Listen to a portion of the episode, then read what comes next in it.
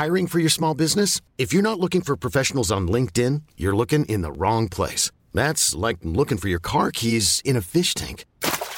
LinkedIn helps you hire professionals you can't find anywhere else, even those who aren't actively searching for a new job but might be open to the perfect role. In a given month, over 70% of LinkedIn users don't even visit other leading job sites. So start looking in the right place. With LinkedIn, you can hire professionals like a professional. Post your free job on linkedin.com slash achieve today. Face à l'info, bonsoir à tous. Y a-t-il un tournant dans la mobilisation avec des manifestations partout en France?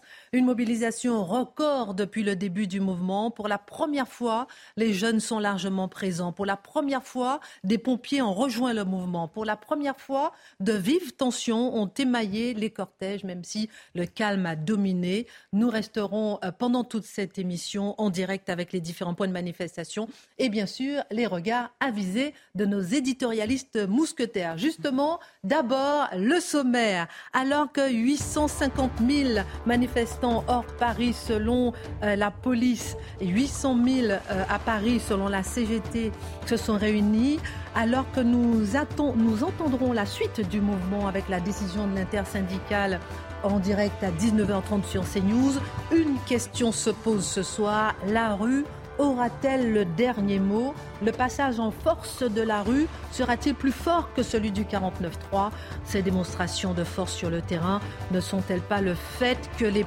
politiques ont démontré, eux, leur impuissance? L'édito de Mathieu Boccotti.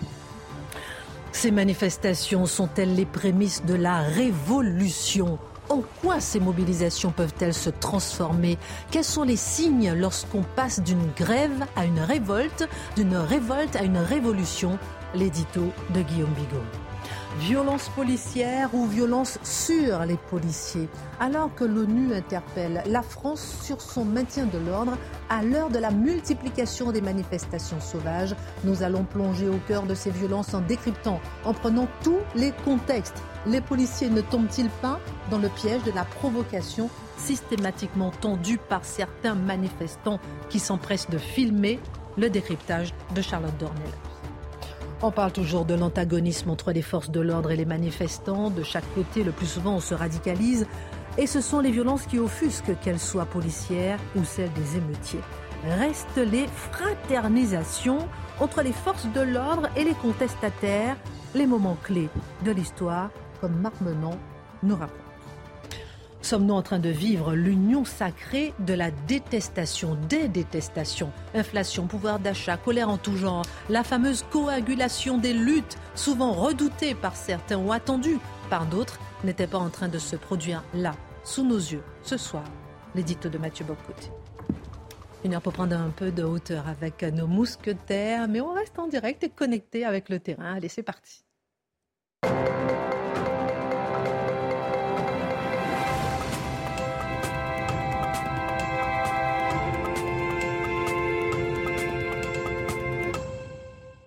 Bonsoir les amis, ravi de vous retrouver ce soir. Pour commencer, on va rejoindre tout de suite le terrain. Régine Delfour, vous êtes à Paris. Quel, par rapport aux autres manifestations, qu'est-ce qu'il y a de nouveau ce soir dans la capitale? Bonsoir Christine. Eh bien, euh, par rapport aux autres euh, manifestations sur euh, cette mobilisation contre la réforme des retraites, on peut dire que la, la violence, la colère est montée d'un cran pendant toute cette journée et ce n'est pas terminé. Nous sommes avenue de l'Opéra qui cristallise en ce moment aussi des tensions entre les manifestants et les forces de l'ordre. On a assisté à des jets de projectiles, des jets de tirs de mortiers d'artifice sur les forces de l'ordre et puis des répliques aussi de tirs de gaz lacrymogène pour essayer de disperser cette foule de nombreux incendies euh, ont été euh, déclarés euh, un peu partout. D'ailleurs, j'en vois juste devant moi, dans une rue adjacente. C'est la difficulté aussi pour les forces de l'ordre, puisqu'il faut intervenir là où les feux se, commencent à, prendre une ampleur assez importante. Alors, depuis, une semaine, hein, il y a une semaine tout juste, le, le, 4, le, le 49.3 avait été déclenché, ce qui avait suscité la colère des manifestants. Hier, l'intervention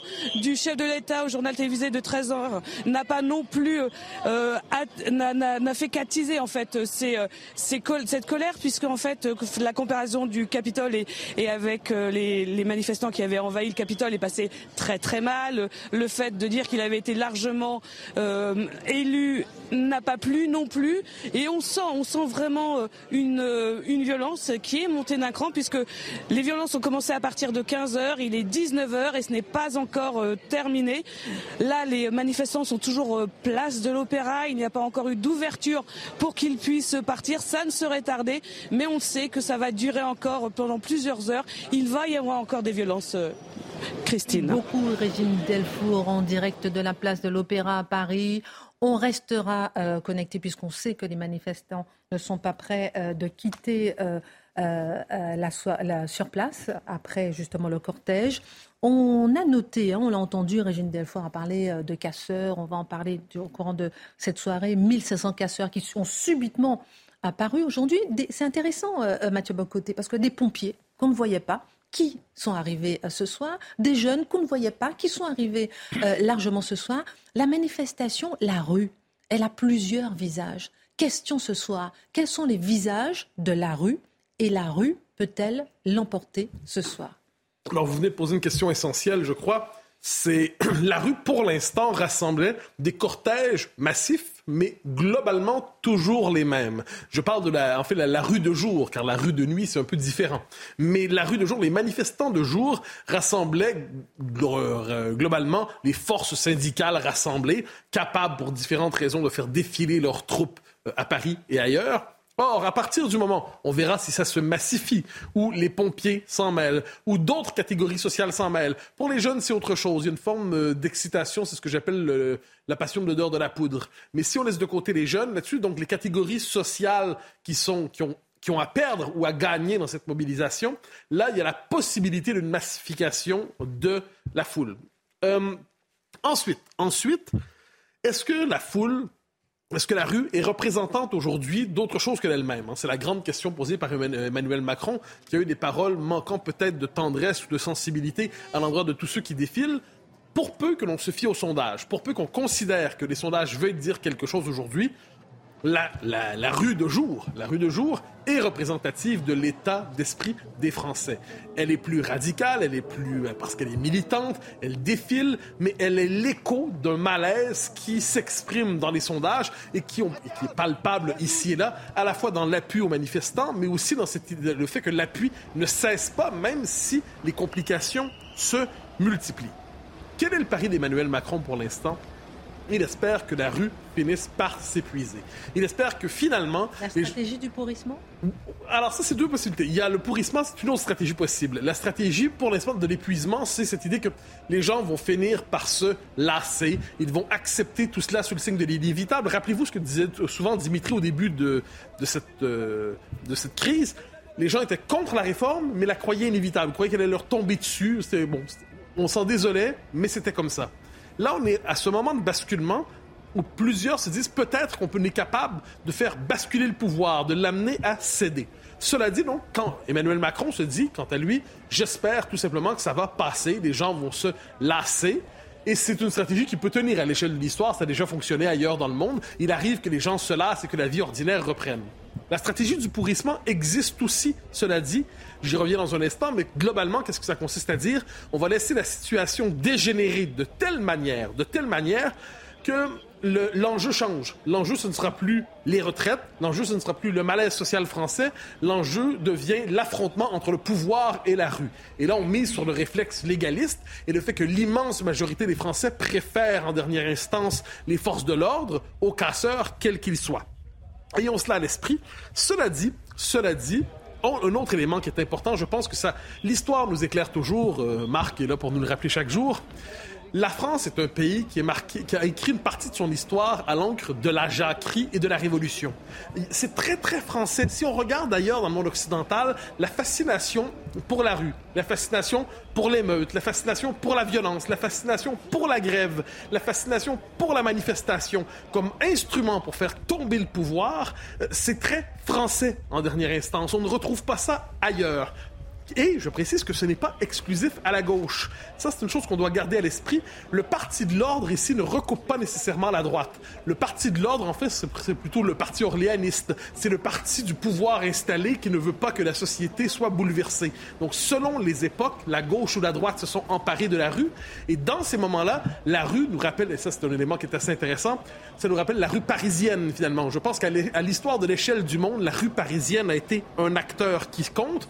La France est un pays très centralisé, nous le savons, très grande concentration du pouvoir à Paris, mais très grande concentration aussi de l'insurrection révolutionnaire possible ou de la jacquerie possible à Paris. Et c'est ce que l'on voit aujourd'hui. Alors, revenons un peu peut-être un petit mot sur les chiffres, puisqu'on a plus d'un million euh, de manifestants selon le ministère de l'Intérieur dans toute la France, dont 120 000 à Paris ce qui est un record. Et justement, il arrive parfois, Mathieu, qu'une société se mette, comme on le voit, à gronder, se réchauffe, devienne éruptive, vous le disiez. Est-ce que ce n'est pas le cas en ce moment? J'en ai l'impression. On verra si ça dure, mais ça commence à durer, bien franchement. Oui, et puis il y a un tournant. Ah bah oui, je crois. Et ça, ben, en fait, on guette le moment.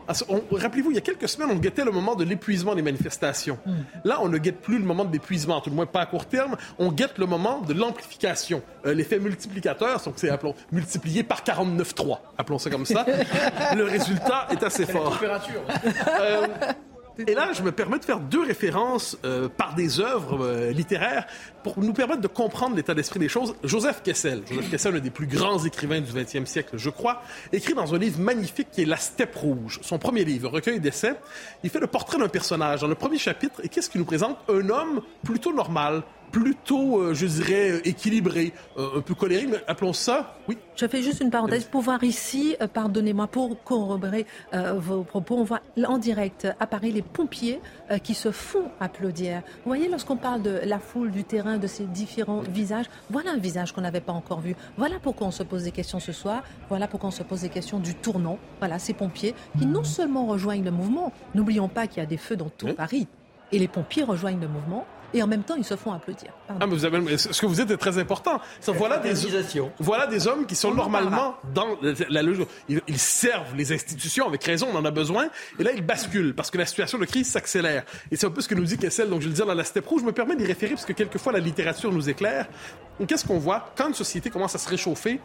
Des hommes ordinaires, pas des radicaux, pas, des black blocs. Les black blocs, on les connaît, ils rêvent de semer le chaos. Des hommes ordinaires sentent monter en eux une colère normalement refoulée et le ressentiment, la colère deviennent politiques. Et dès lors, à ce moment, une société rentre en ébullition parce que l'homme ordinaire entre en ébullition. Et ça, Kessel avait eu cette intuition, je trouve que c'est assez intéressant pour l'instant. Un autre auteur, Guglielmo Ferrero, grand, grand historien du, XXe siècle, qui développe une thèse fascinante. Il dit Que se passe-t-il quand le pouvoir prend peur? Quand le pouvoir prend peur de son peuple, quand le pouvoir commence à trembler parce qu'il s'inquiète de la possibilité irruptive du peuple, justement. La thèse de Ferrero, c'est que dans ces moments-là, c'est dans son livre Cité, hein, il nous dit le pouvoir peut devenir violent et erratique. C'est-à-dire, il ne sait plus exactement comment gérer le peuple à la manière. Il le bestialise de plus en plus. Il présente le peuple comme une masse un peu indisciplinée, une masse irruptive, une masse animale qu'il faudrait être capable de calmer et qui peut à tout moment mordre. Et là, il y a la possibilité de la violence dans la volonté de le réprimer. Je dis pas qu'on en est là. Je dis que c'est une réflexion sur le pouvoir qui prend peur. Et là, ça nous ramène à la question fondamentale, c'est dans quelle mesure les gouvernants comprennent-ils la profondeur du malaise français? Est-ce que nos gouvernants comprennent pour l'instant qu'il ne s'agit plus seulement d'une révolte sur la question des retraites, qu'il ne s'agit pas simplement d'une colère autour du 62 à 64 ans? Est-ce qu'ils voient, on le dira en deuxième édito, la convergence des colères? Et là, ça nous ramène à certains auteurs qui, depuis 30 ans, 30 ans, ont cherché à comprendre le malaise français. J'en nomme quelques-uns. Paul Lyonnais, Marcel Gauchet, Philippe Reynaud, Jean-Pierre Le Goff, Christophe Guillouis, Jacques Julliard. Je vais pas revenir sur l'œuvre de chacun, mais je vais revenir sur le diagnostic de fond de chacun. Il y a un désaccord profond entre la manière dont les élites françaises ont voulu transformer la France et les préférences de fond du peuple français. Mais quand, sur le long terme, vous orientez la société dans une direction malgré les préférences populaires, vous finissez par en payer le prix. Se pourrait-il qu'une partie des élites en France ait traité le peuple français comme une forme d'obstacle, de boulet, de résidu historique, de peuple non modernisable et que de temps en temps, ils veulent lui faire payer le fait de ne pas être aussi docile que ne le souhaiterait l'idéologie moderniste, mondialiste ou européiste? Avant de rejoindre sur le terrain Thomas Bonnet dans la partie calme de la manifestation, une dernière question, Mathieu, euh, sur ce sujet euh, du peuple, de la rue plutôt, pardon. À quoi sert-il de voter finalement euh, pour ces dirigeants s'ils sont condamnés à ne pas pouvoir gouverner dès lors que la société remue justement? Ben, Je vous dirais les choses très franchement. Moi, je suis un, un démocrate à l'ancienne. Je crois aux élections, je crois vraiment au primat du peuple électoral sur le peuple de la rue. Mais je constate une chose, quand le système électoral est truqué, truqué non pas la manière de je ne sais quel trucage de vote sur le mode d'organisation euh, mafieuse. 49.3, c'est truqué. Non, non, non. Mais quand ah, je, non, pas le 49.3. Mhm. Mais ce, qui est ce que j'appelle le système truqué, c'est quand vous expliquez d'une élection après l'autre que l'autre choix est fondamentalement illégitime. Le cordon sanitaire, l'idée que l'autre camp, ce sont, c'est l'infréquentable. Puis ensuite, près de la moitié du peuple français, ce sont les extrêmes. Quand vous expliquez sans cesse que les acteurs que le peuple décide de placer au cœur de la concurrence électorale sont illégitimes, donc vous n'avez pas le choix. Vous n'avez pas deux options. Vous avez une seule option, sinon vous allez dans les enfers. Vous allez vous fréquenter les infréquentables. Mais quand vous délégitimez toujours le choix électoral, donc vous n'avez pas deux choix, vous en avez seulement un, eh bien, vous dévaluez la valeur du résultat électoral. Tous ces syndicalistes qui nous disent Oh oui, on a voté pour Emmanuel Macron, on n'avait pas le choix, c'est une question de valeur. Mais moi, j'aimerais simplement savoir, sur le plan de la question des retraites, si on laisse de côté l'hypothèse que euh, Marine Le Pen serait un diable, c'est possible, mais peut-être c'est pas le cas non plus. Si on décide de simplement regarder sur le plan programmatique, est-ce que sur le plan des valeurs, sur le plan social, une bonne partie des gens qui ont voté pour Emmanuel Macron n'étaient-ils pas finalement plus près de la candidate qu'ils vouaient aux gémonies? On voit aujourd'hui, la question n'est pas de savoir pour qui voter, on se comprend bien. La simple question, c'est quand on décide de dire que le choix électoral, c'est pas entre une bonne option et une moins bonne option. Mais entre le bien et le mal, entre la République et l'anti-République, vous dévaluez la valeur du choix électoral et quand vous cherchez à réformer, vous n'avez plus l'adhésion populaire nécessaire pour pousser vos réformes, quelles qu'elles soient. Merci pour ce premier regard. On rappelle effectivement ce record de manifestants à Paris, 120 euh, 000 selon le ministère de l'Intérieur, plus d'un million euh, dans toute la France. Pour la première fois, les Black Blocs sont arrivés, 1500 euh, casseurs. Une stratégie de maintien de l'ordre assez nouvelle où la foule est restée compacte. Et d'ailleurs, vous, Thomas Bonnet, vous étiez dans cette partie où les manifestants étaient calmes.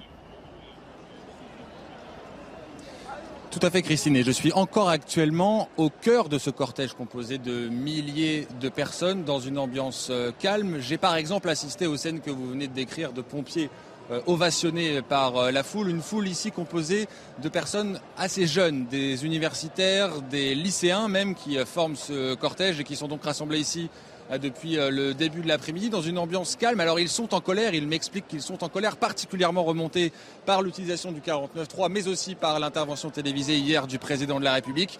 Mais cette colère ici, elle s'exprime de manière pacifique. Elle s'exprime sur euh, les pancartes avec des pancartes qui sont quasi toutes destinées au président de la République, à la première ministre ou à l'utilisation du 49.3.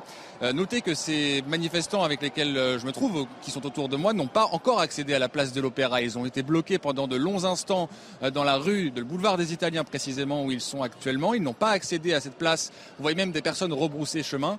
Le cortège, semble-t-il, vient de repartir alors même que la pluie et la nuit font leur apparition ici. Merci beaucoup euh, Thomas Bonnet. Donc là, vous êtes au cœur de la partie euh, du cortège parisien qui n'est pas encore arrivé à Place de l'Opéra. On voit que la foule était dense, compacte et qu'il y avait beaucoup de monde et on reviendra euh, dans un instant euh, pour suivre un peu ce qui se passe. Alors Guillaume euh, Bigot, on a vu à la fois 1500 casseurs, des, restaurants comme McDonald's cassés, beaucoup de, beaucoup de, détérioration, des voitures renversées à Paris. On a vu justement la partie calme aussi, il faut le dire, des manifestants. On a vu ce record à Paris et on sent ce tournant sur le terrain et la foule attisée par le 49-3, la foule attisée par le discours d'Emmanuel Macron hier. Je dis bien euh, discours, bon, c'était une interview, pardon. Euh, question, Guillaume Bigot, ces manifestations sont-elles les prémices de la révolution? C'est une question que tout le monde se pose. En quoi ces mobilisations peuvent-elles se transformer? Quels sont les signes lorsqu'on passe d'une grève ou bien d'un mouvement à une révolte, d'une révolte à une révolution? Alors on va essayer d'expliquer ça, mais, d'abord, je reprends ce que dit Mathieu, il a raison, il y a le mouvement de jour, le mouvement de nuit. Il y a l'équipe de jour, l'équipe de nuit. Et jusqu'à présent, on avait affaire à deux mouvements, à mon avis, assez distincts. Depuis vendredi dernier, dans les villes universitaires, disons, il y avait des étudiants un peu lycéens qui se réunissaient le soir pour faire un peu des, des vidéos TikTok devant des feux de poubelle.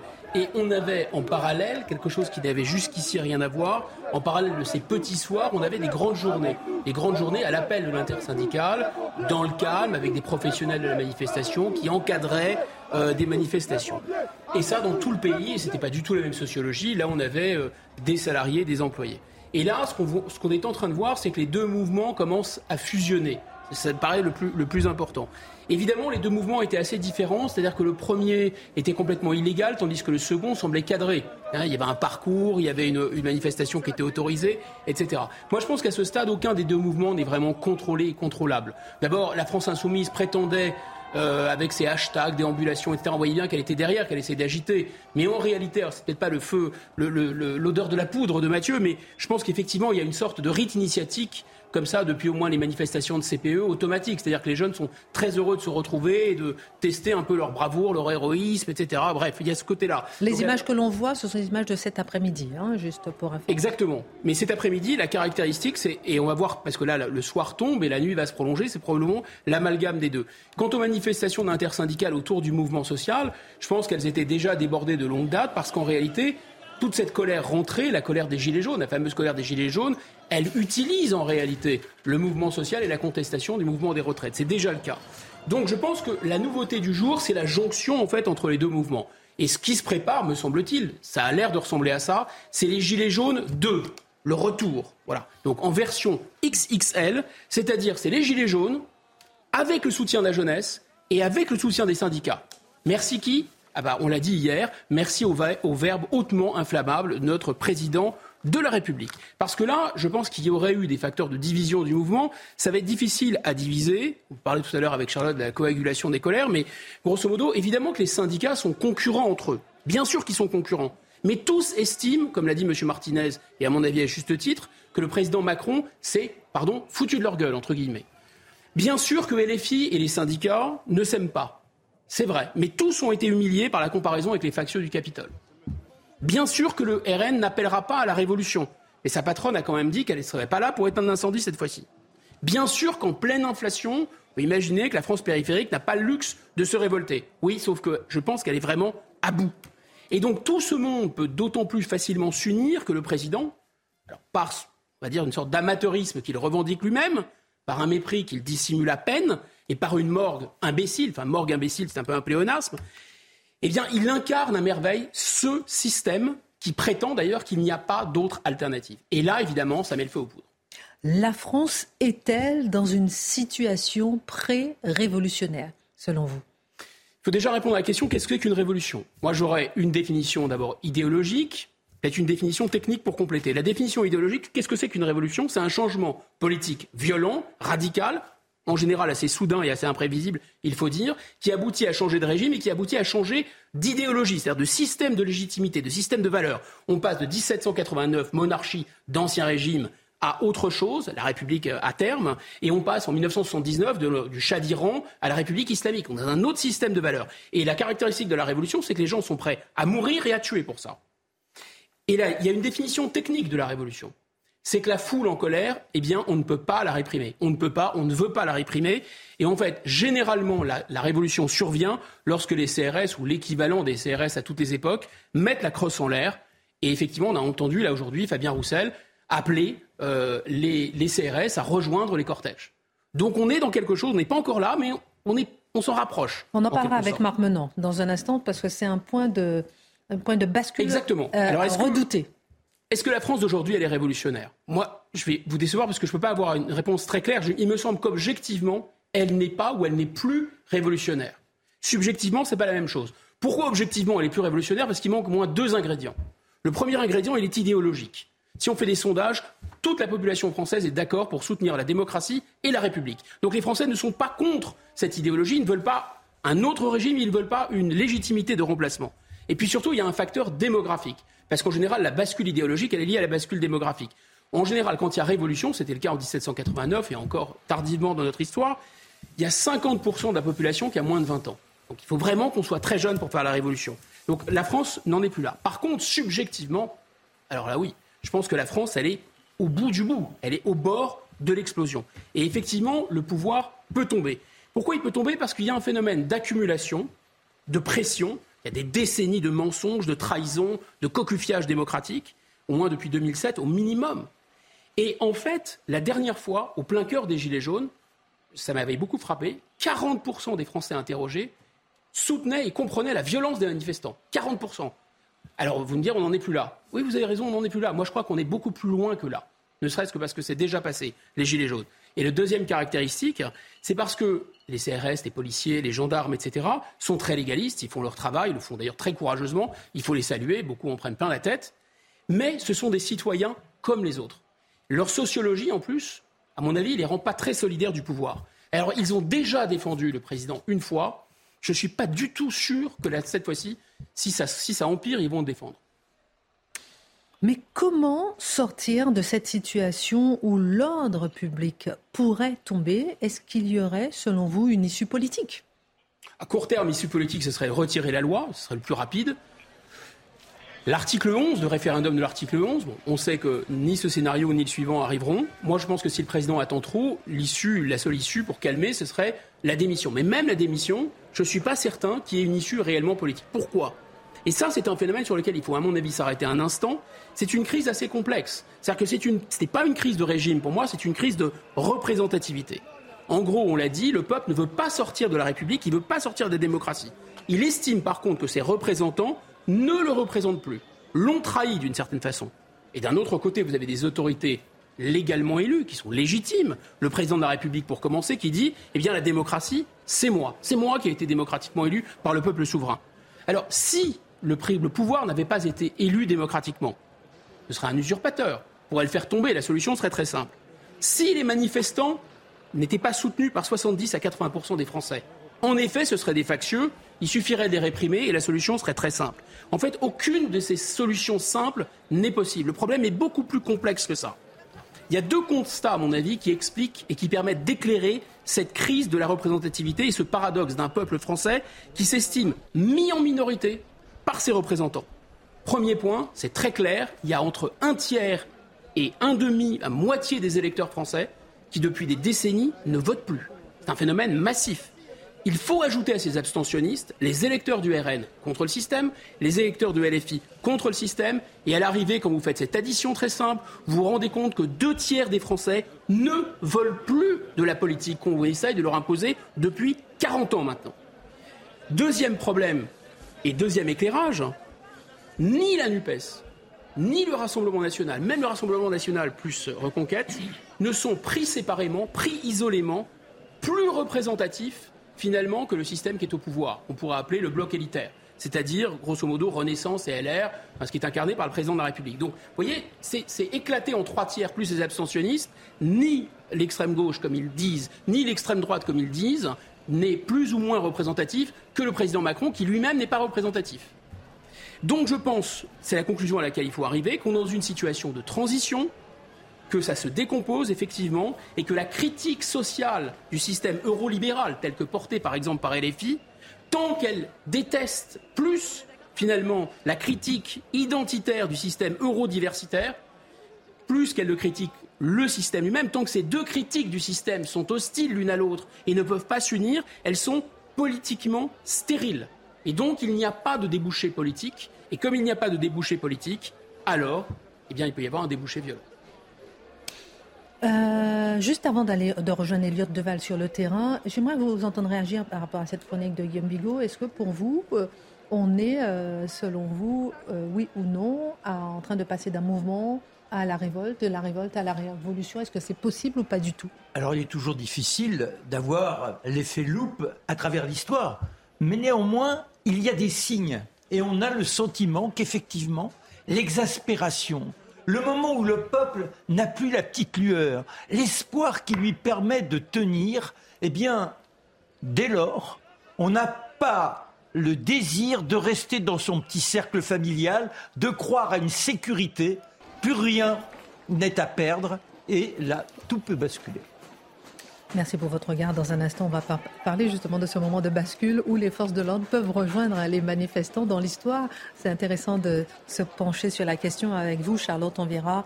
Euh, qu'est-ce qui se passe réellement sur le terrain lorsqu'on parle de violence policière ou de violence sur les policiers En rappelant qu'il y a un policier qui, est, euh, qui a été hospitalisé d'urgence aujourd'hui, qui a reçu un, coup à la tête en plein Paris. direction le terrain, Elliot Deval, vous êtes aussi place de l'Opéra. Est-ce que pour vous, selon vous, on le voit sur ces images, nous sommes à un tournant ce soir de la mobilisation?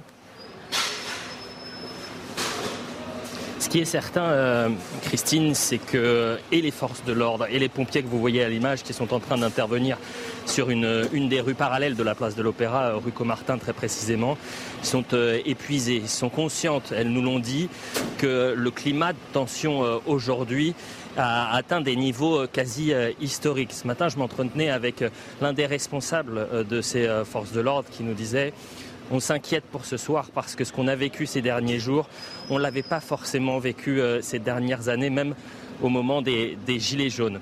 Euh, pourquoi on est sur cette rue Comartin, euh, Christine? Tout simplement parce que, et on en a l'habitude depuis maintenant une semaine, les manifestants qui quittent le cortège officiel, une fois la nuit tombée, tentent de prendre euh, certaines rues, brûler du mobilier urbain et puis euh, ensuite quitte les lieux le plus rapidement possible. L'intervention des pompiers, elle se fait de façon assez complexe parce que vous imaginez bien qu'elles peuvent être prises à, partie. Cette fois-ci, ça n'était pas le cas, mais elles ont attendu que les euh, forces de l'ordre puissent sécuriser la zone pour intervenir.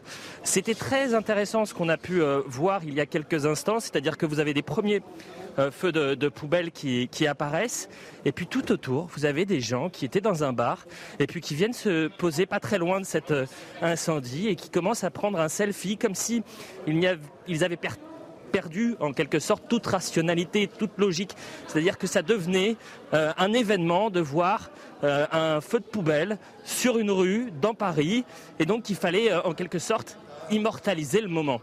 Et ben cette séquence-là, euh, je vais vous dire très honnêtement, Christine, elle m'a plutôt perturbé. Je me suis dit, mais qu'est-ce qui se passe pour qu'aujourd'hui on se prenne en selfie tout heureux avec euh, des, feux de poubelle? On va essayer d'avancer un peu, euh, suivre les forces de l'ordre, parce que vous avez bien compris l'enjeu maintenant, c'est d'essayer de protéger tout un quartier d'éléments perturbateurs. Et donc on, vous en dira plus dans, dans les prochaines minutes. Mais c'est vrai que et les forces de l'ordre et les pompiers qui sont sur place ont conscience que c'est un moment de bascule. Euh, merci beaucoup pour ce point, mon cher Elliot. On, reste euh, avec vous et n'hésitez pas à nous rappeler euh, en fonction de ce qui se passe sur le terrain, que ce soit calme ou pas. On veut tout savoir. Et merci beaucoup pour ces informations, comme quoi on sent qu'on est à un point de bascule.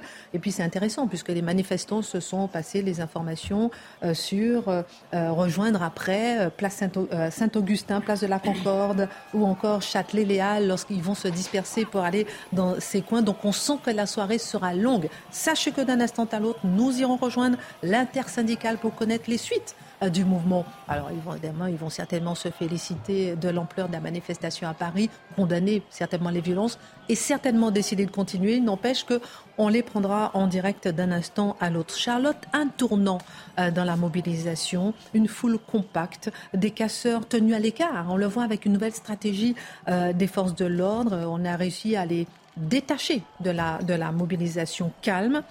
Euh, d'ailleurs, ces derniers jours, Charlotte Dorlenas, nous avons vu les manifestations se multiplier, les images d'intervention policière être particulièrement euh, commentées. Certaines images choquent vraiment. La question euh, qu'on va se poser avec vous ce soir, la police n'est-elle pas un problème dans ces manifestations dispersées et sauvages? Bah, c'est ce que certains, euh, c'est le discours qui, qui, est en train de naître depuis euh, quelques jours. À vrai dire, ça fait des années qu'on l'entend dans la bouche de certains. Et je pense qu'il y a un manque de discernement des situations. D'abord, il n'y a eu aucun problème, aucun commentaire de ce genre, ni aucune action à commenter en réalité ces dernières semaines où les manifestations se sont multipliées, où elles étaient massives et où ça n'a pas du tout été une question. C'est une question depuis quelques jours, depuis que, en effet, il y a ce tournant dans la manière euh, de manifester. Et c'est pas tellement la question de la manifestation sauvage, parce qu'il y en a qui se passent extrêmement bien. C'est pas la question du cortège de cet après-midi où il n'y a euh, aucun problème avec l'immense majorité des manifestants ce sont évidemment des comportements que l'on connaît très bien. C'est les fameux éléments, euh, euh, alors Antifa, euh, Black Bloc, qui se constituent en Black Bloc euh, dans les manifestations. Et qui viennent, si vous permettez, de plusieurs pays européens. qui viennent de plusieurs aujourd'hui européens et qui se rassemblent euh, pour venir casser et, qui ont un, vocabulaire et un champ sémantique extrêmement révolutionnaire. Et alors, moi, je suis toujours un peu étonnée que on s'étonne finalement. Que quand vous décidez de faire une barricade, de brûler des poubelles, de casser une voiture ou d'aller attaquer quelqu'un, de trouver les forces de l'ordre sur votre chemin. Il y a un côté euh, je veux faire la révolution, vous investissez un champ sémantique révolutionnaire et vous venez ensuite vous plaindre, si possible, sur une chaîne détenue par le grand capital euh, euh, dans le pays et vous allez porter plainte donc devant des policiers contre d'autres policiers. Il y, a, un moment, la révolution, et, et, Marc nous en parle depuis quelques jours, Guillaume vient de nous en parler, soit vous investissez le champ révolutionnaire, mais dans ces cas-là, venir euh, pleurer le soir, c'est assez contradictoire. Ensuite, euh, plus sérieusement, il faut, il faut comprendre que les interventions policières se font dans des circonstances extrêmement particulières. Et commenter le problème de la vidéo, vous savez, on en parle souvent, c'est la même question finalement euh, plus largement que la question de la transparence. Quand on est au courant de tout, on a des images sous les yeux, on a l'impression de maîtriser absolument la situation. Mais il y a cette fameuse phrase, avec donnez-moi trois phrases et je vous fais pendre un homme, enfin je, le fais à ma sauce, euh, bah, donnez-moi trois, images, donnez-moi trois secondes d'une séquence qui dure 15 minutes et je vous ferai prendre un homme. Et Marc montre euh, l'image en question. C'est vrai dans un sens comme dans l'autre. Évidemment, la manipulation des images, on connaît ça par cœur. Et par ailleurs, des images, quand vous avez un feu, euh, quand vous avez une action euh, de police, quand vous avez des pompiers qui interviennent, ce sont systématiquement des images extrêmement impressionnantes. Ce sont de belles images, c'est d'ailleurs pour ça que tout le monde euh, se précipite dessus, mais en elles-mêmes et seules, elles ne disent pas nécessairement grand-chose et elles peuvent même vouloir dire exactement, avoir l'air de dire exactement le contraire de ce que nous voyons. Par ailleurs, de ce qui se passe réellement de ce qui se passe réellement. Et il y a des gestes individuels de certains policiers qui peuvent être posés à tort. C'est vrai hors manifestation, c'est vrai tout le temps, et c'est vrai évidemment dans les manifestations. Ces gestes malheureux, euh, voire graves parfois, ils peuvent être posés volontairement ou non dans une situation de manifestation. Ça, c'est le travail de la justice qui se fait derrière. Et je note par ailleurs que euh, quand il y a une plainte ou des images qui sortent sur des interventions policières, croyez-moi bien que les enquêtes qui pèsent sur les policiers vont jusqu'au bout, beaucoup plus que dans les cas euh, inverses où les manifestants, les manifestants euh, sont poursuivis. Donc, en effet, je, pense qu'il faut garder un discernement dont beaucoup de nos confrères manquent énormément au moment de commenter euh, des vidéos, notamment des actions policières. Alors il est vrai que ce sont des images qui génèrent des commentaires, plus encore que les témoignages. Or ces images, Charlotte, elles existent bel et bien et euh, nous les avons euh, sous les yeux. Elles nous choquent, je le disais tout à l'heure. Est-ce que justement elles ne suffisent pas? Comment analyser ces images justement de violences policières, dites violences policières que l'on voit? C'est ça, bah, elles sont un indicateur comme toutes les images du monde, mais ce que je disais, il faut s'en méfier. Un, pourquoi? Parce que d'abord, quand on a une image euh, notamment spectaculaire, en général, on a le moment ce sont des vidéos courtes, on a le moment de ce qu'on appelle l'action de force, le moment où il y a intervention. On n'a jamais ce qui précède.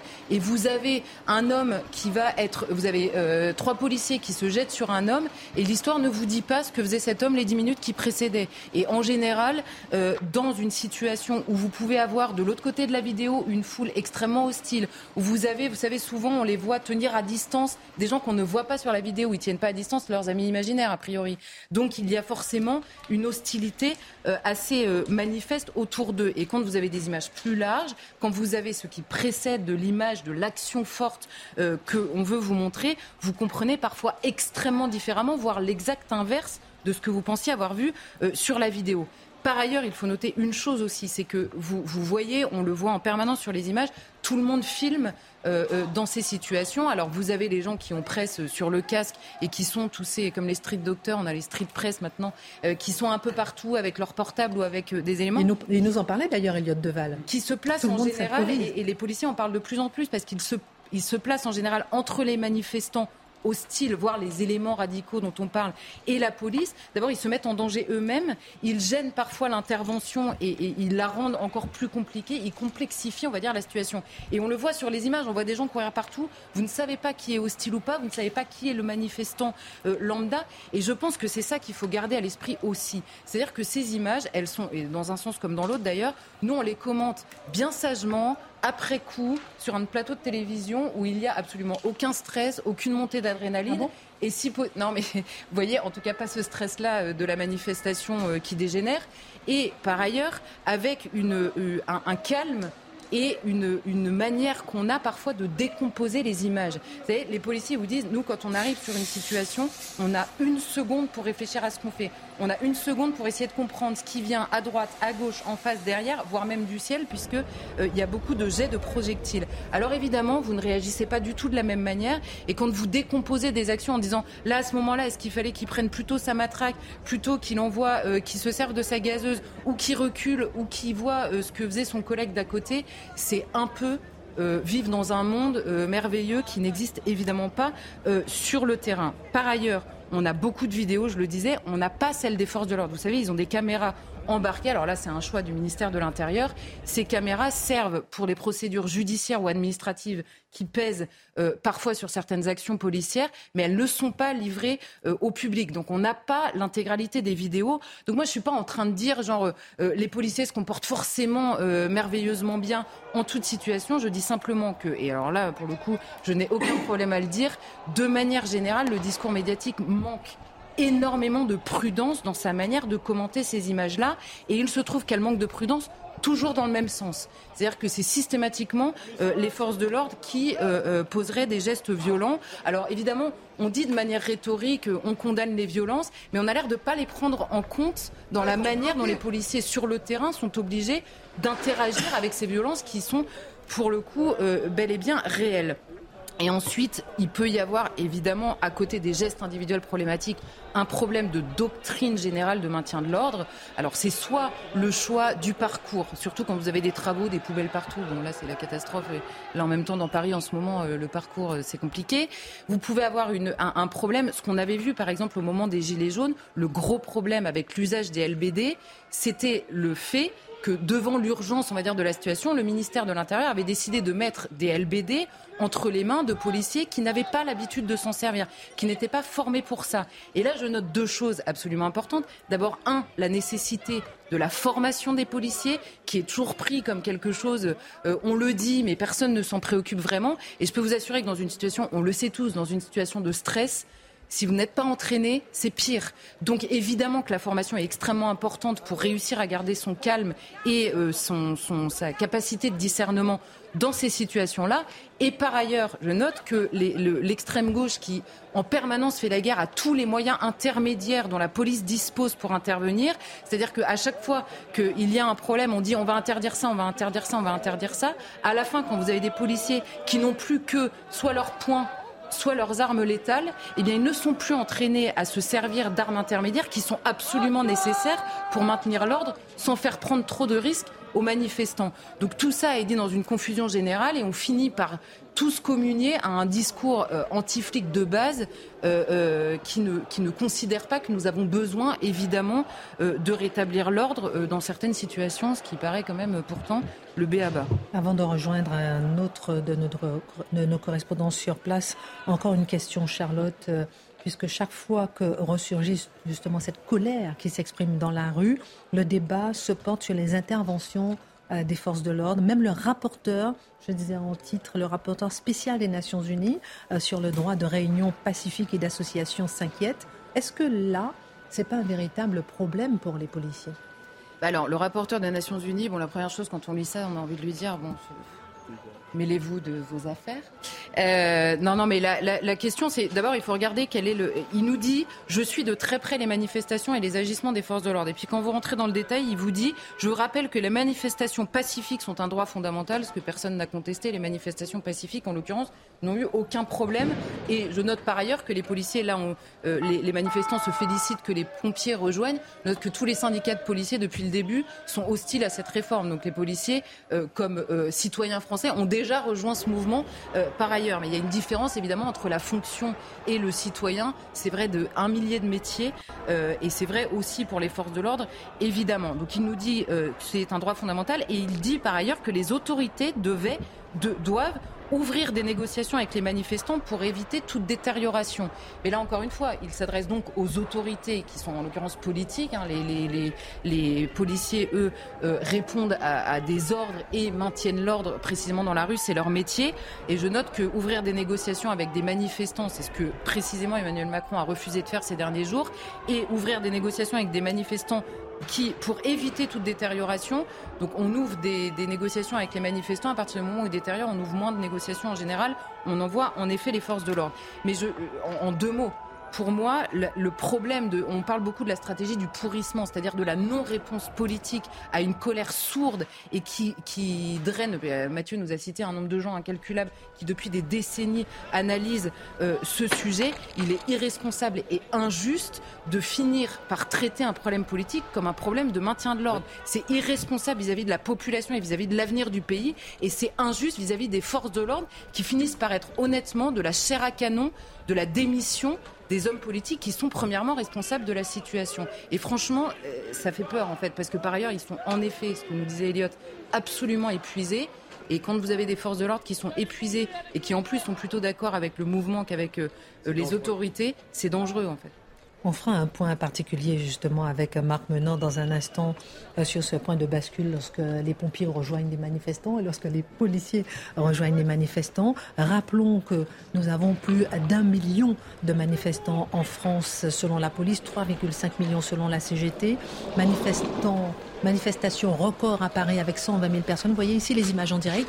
Nous allons euh, rejoindre Jeanne Cancard. Vous êtes sur place, Jeanne Cancard. Nous passons maintenant, on dirait, dans la deuxième partie euh, de cette mobilisation où tout commence à être de plus en plus tendu.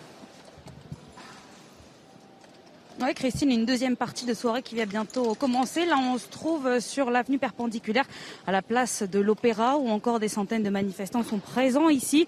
Quelques poubelles sont encore en feu avec l'intervention des pompiers à l'instant. Il faut dire que l'évacuation depuis tout à l'heure, elle est un petit peu compliquée. Pourquoi? Eh bien parce qu'il y a seulement une rue, la rue Aubert, euh, qui est ouverte pour que les manifestants euh, puissent partir. Certains souhaitent tout simplement euh, quitter ce cortège, rentrer chez eux et puis d'autres veulent partir pour créer de nouveaux cortèges savez, les cortèges dits sauvages pour des manifestations improvisées un petit peu partout euh, dans différents points de la capitale, comme on a pu voir un petit peu euh, cette semaine. Ceux qui restent ici, les manifestants qui restent ici pour l'instant, il y a ceux qui manifestent, qui manifestent pacifiquement, qui ont applaudi tout à l'heure euh, les pompiers. Vous l'avez vécu en direct sur notre antenne. Et puis il y a encore des éléments perturbateurs qui sont présents ici. Un autre kiosque à journaux a tout à l'heure commencé une nouvelle fois à être incendié. Il faut dire que quelques minutes avant, c'était un qui était un petit peu plus haut qui a été en partie détruit. Ce qui est compliqué toujours pour les sapeurs-pompiers, c'est d'intervenir assez rapidement. Là, c'est à ce moment-là que les forces de l'ordre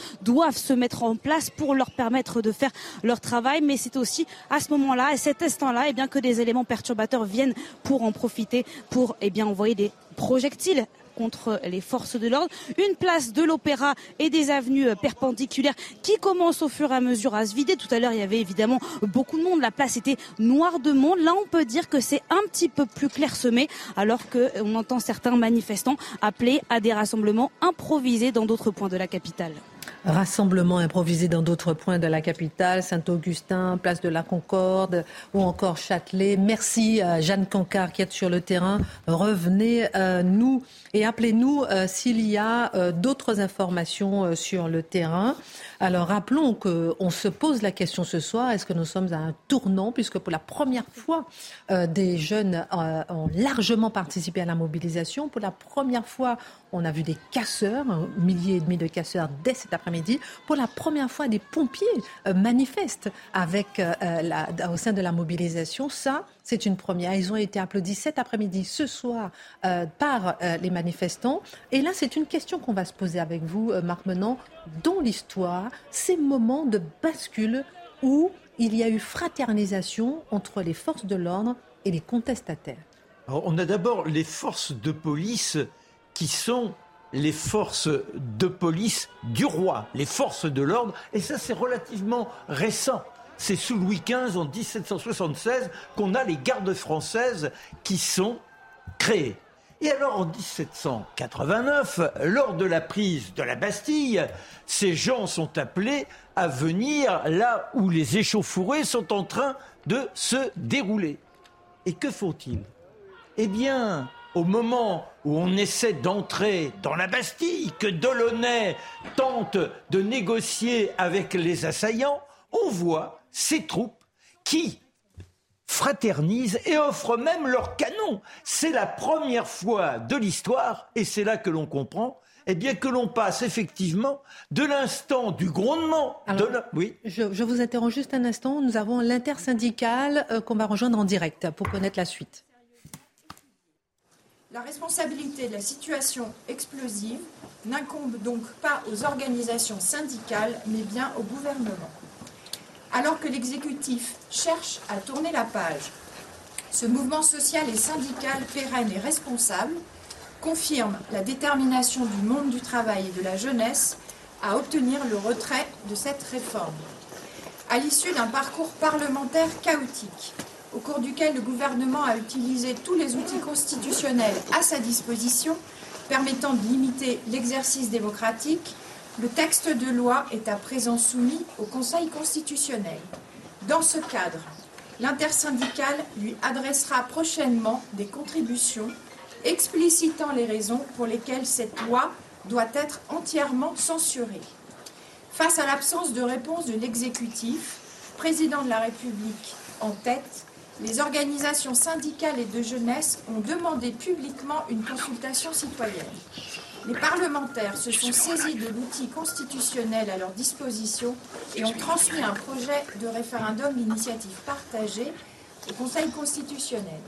Les organisations syndicales et de jeunesse sont prêtes à y prendre toute leur part dans le périmètre de leur représentation du monde du travail et de la jeunesse. Le puissant rejet social de ce projet est légitime et son expression doit se poursuivre. Revendiquant le retrait de la réforme des retraites, l'intersyndicale appelle les millions de travailleurs et travailleuses jeunes et retraités à continuer de se mobiliser elle appelle à des rassemblements syndicaux de proximité ce week-end et à une nouvelle grande journée de grève et de manifestation mardi 28 mars partout dans le pays. L'intersyndicale se réunira mardi 28 mars au soir. Je vous remercie. Et nous sommes à la disposition. Vous avez pu entendre en direct euh, donc euh, sur CNews Marie-Lise Léon, secrétaire euh, générale adjointe de la CFDT, pour parler pour l'intersyndicale manifestation donc ce week-end et dans toute la France mardi, comme on pouvait s'y attendre. Dans un instant, on va conclure avec vous pour savoir est-ce que nous ne sommes pas dans l'union sacrée des détestations, puisqu'on voit et on vient de l'apprendre que la manifestation et la mobilisation est loin de s'arrêter.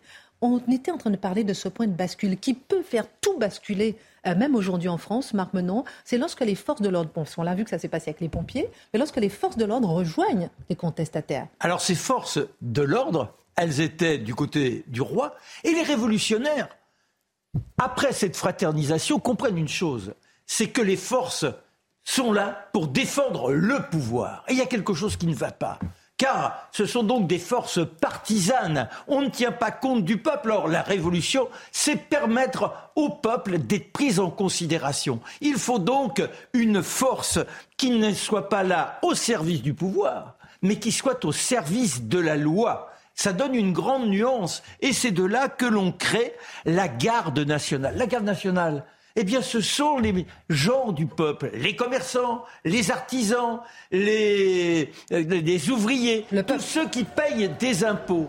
Et là, il n'est pas question de les placer dans des casernes, ils auront un uniforme et on les mobilisera quand on le souhaitera. En 1830, le mois de juillet, la fin de juillet, avec le soleil qui est là, qui tisonne, et au départ, toujours, je dirais, un élément qui ne peut pas laisser présager que voilà va tomber dans la révolte. Charles X est là tranquille, il prend une mesure liberticide contre la presse et les gens se révoltent. Et que fait-on à ce moment-là? Eh bien, on envoie effectivement la troupe pour réprimer. Et que se passe-t-il ben, Cette troupe, elle est victime de cet ensoleillement, elle n'a rien à boire, elle n'a rien à manger, et on fraternise en offrant à ces pauvres bougres ne pas oublier, ça c'est essentiel, vous l'avez tous les trois évoqué tout à l'heure, c'est-à-dire que ces forces de l'ordre, ces forces de police Ce sont des membres du peuple. Ils sont donc de ceux qui contestent. Ils ont leur famille qui est là. Et à un moment, ils comprennent qu'ils sont en quelque sorte détenteurs d'une fraternisation nécessaire. Et c'est ce qui se passe. Et le pouvoir tombera. On retrouvera le même phénomène en 1848. Et en 1848, Thiers, qui veut faire intervenir les militaires, Bugeaud qui dit je tuerai même les femmes, les enfants, l'ordre sera rétabli. Et simplement, le roi Louis-Philippe a la sagesse de dire il il, n'est pas question d'aller là, il préfère démissionner. Le dernier point, c'est 1907. 1907, les viticulteurs, eh bien, à Montpellier, et face à eux, le 17e régiment. Et ce 17e régiment, il est tenu par qui? Eh bien, par des gars du peuple, de la région. Et eux, ils se disent, il n'est pas question de tirer sur nos frères, il n'est pas question de tirer sur nos frères et, et nos pères. Et ils iront à Béziers à pied, où ils sont accueillis, où on leur offre les verres de vin, la nourriture, c'est la fraternisation. Merci pour ce regard sur la fraternisation, parce qu'on a eu peur au moment, par exemple, des Gilets jaunes, qu'il y a cette fraternisation, et ça a failli faire euh, tout basculer.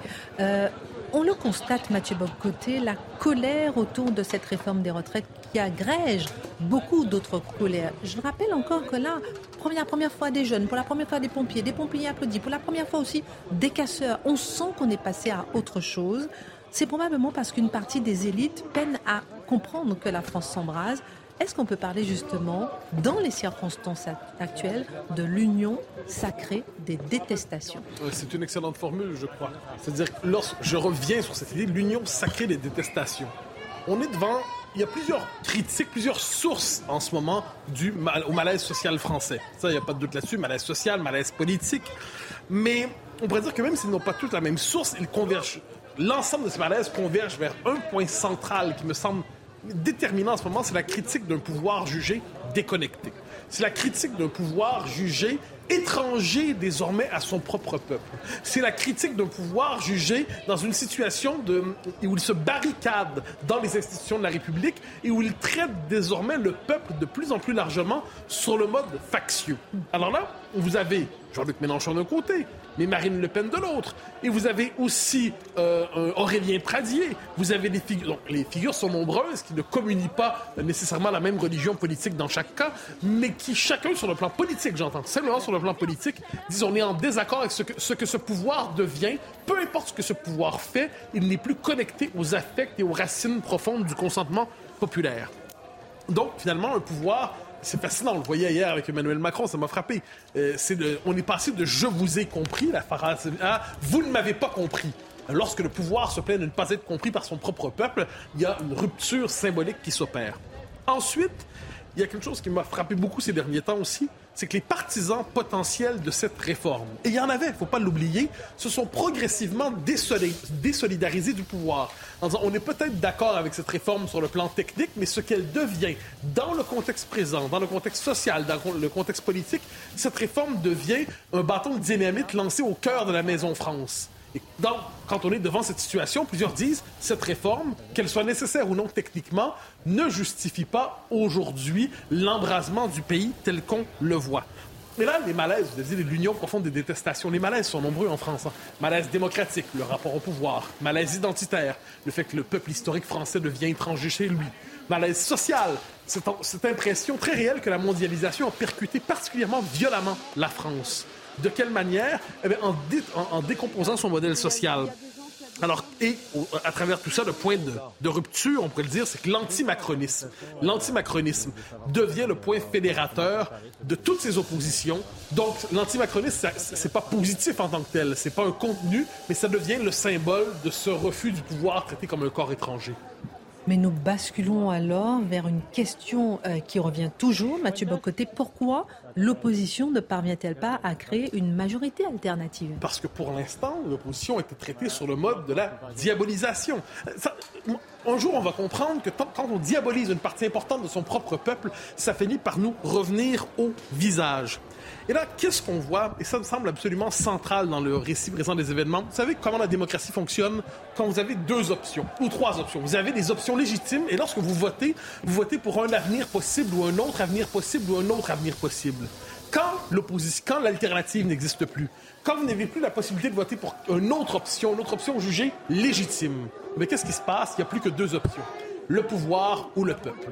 Donc, et soit, et là, quand vous avez cette tension-là, quand la tension n'est plus entre projets différents, mais entre d'un côté le sommet et de l'autre côté la base, la France d'en haut, la France d'en bas, entre le chef et le commun, entre le, pouvoir et la plèbe, si c'est la seule opposition que vous avez, vous courez ardemment, avec enthousiasme, vers la révolte. C'est ça le prix à payer, ce que j'appelle souvent la légitimité négative. Quand vous décidez de ne plus avoir le, choix entre deux grandes options, vous avez finalement le choix entre le pouvoir et le peuple, entre l'ordre et l'insurrection. Ça se termine rarement bien tout ça.